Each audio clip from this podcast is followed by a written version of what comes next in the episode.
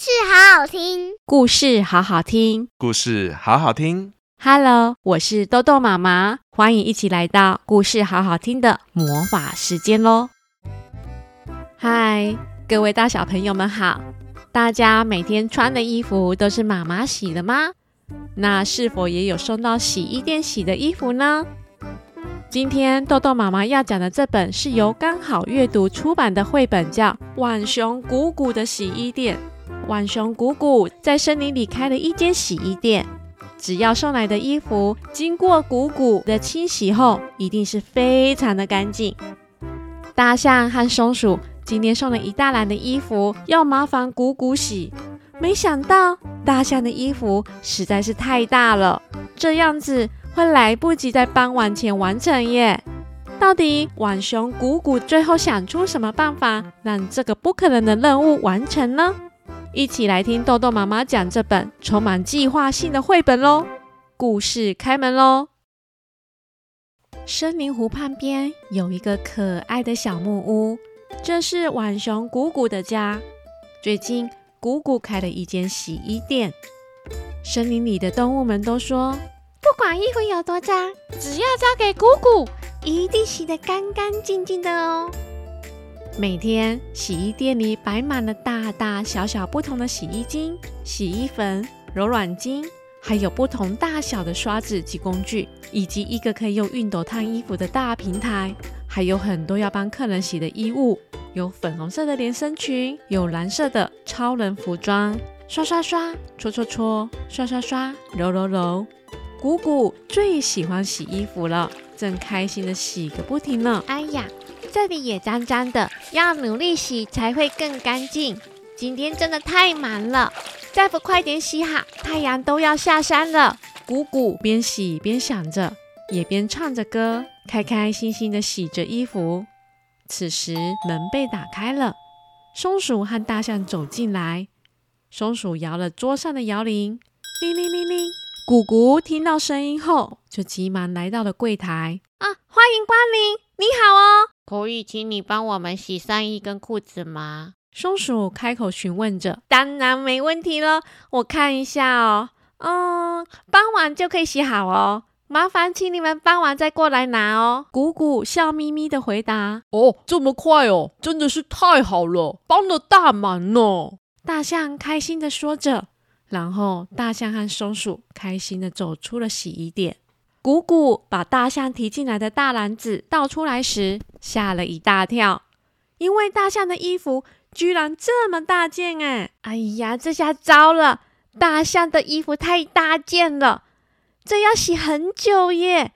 啊，我手边还有好多衣服都还没洗，不快点洗的话，傍晚前一定来不及的。鼓鼓很紧张又很担心地说着，他把大象的衣服放在店里面最大的盆子里面，然后就开始洗洗刷刷，洗刷刷，搓搓揉揉，搓搓搓，洗洗刷刷，洗刷刷，搓搓揉揉，搓搓搓。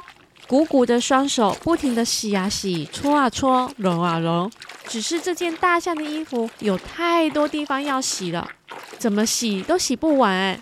鼓鼓边洗边想着，这样下去什么时候才洗得完啊？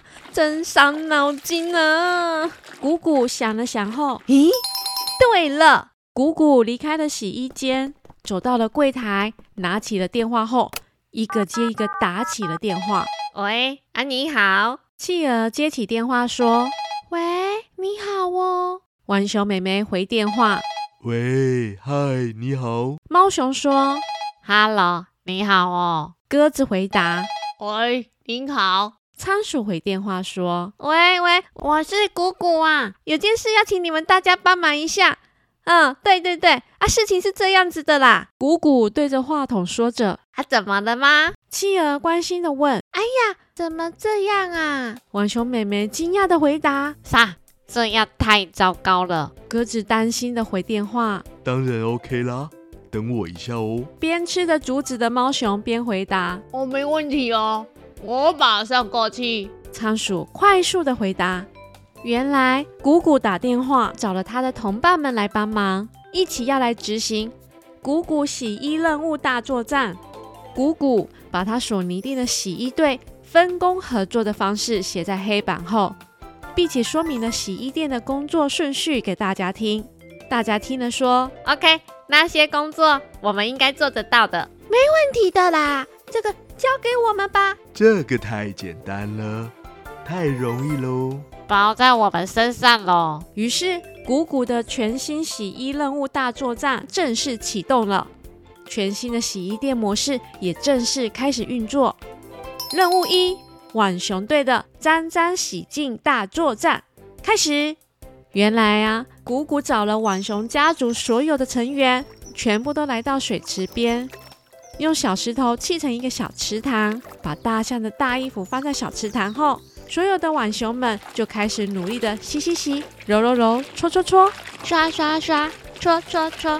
大家一起来洗衣服，泡泡，啵啵啵，看看呐、啊，衣服变得好干净，耶！所有的浣熊们边洗边开心地唱起洗衣歌，连一旁的小浣熊也开心地洗呢。小朋友，不是洗身体哦，是洗衣服。鼓鼓温柔地对旁边开心洗澡的小浣熊说着。脏污终于全部洗干净后，鼓鼓大声地说。大家请快点跟我来，企鹅队正在等着我们呢。大家互相帮忙，一起把充满泡泡的干净衣服全部搬到河畔边，要交给企鹅大队去执行任务二：企鹅队的泡泡拜拜大作战。游啊游，转圈圈，冲冲冲冲，泡泡说再见。游啊游，转圈圈哦，咻咻咻，泡泡不见喽。浣熊家族在岸边看着企鹅们快速的在水里来回的游来游去，果然泡泡很快就不见了。嘿嘿，哎，有一条鱼耶，看我的！咻！其中一只企鹅看到小鱼游过去，忍不住抓住了小鱼。Hello，小企鹅，可以请你先洗完衣服再抓鱼吗？谢谢你哦。姑姑在岸边提醒着正叼着一条小鱼的企鹅。啊啊拍谢啦！任务三，仓鼠队的跑跑跑脱水大作战开始喽！大家把湿哒哒的衣服放在水车后，所有的仓鼠们就在远远的大水车里跑起来喽！嘿呦嘿呦嘿嘿嘿，跑跑跑跑转转转。一起把水滴飞出去，飞出去！仓鼠家族们在水车里精神抖擞的跑啊跑，跑啊跑。哎呀，我也快飞出去了！一只小仓鼠在里面滚来滚去，滚来滚去。小仓鼠，请小心一点，不要被转飞出去喽！咕咕在外面喊着。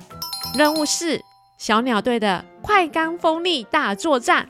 森林里的小鸟们全部都飞到挂满衣服的绳索旁边后，开始用力的拍动它们的翅膀。看我们的了，闪动强风，啪啪啪啪啪！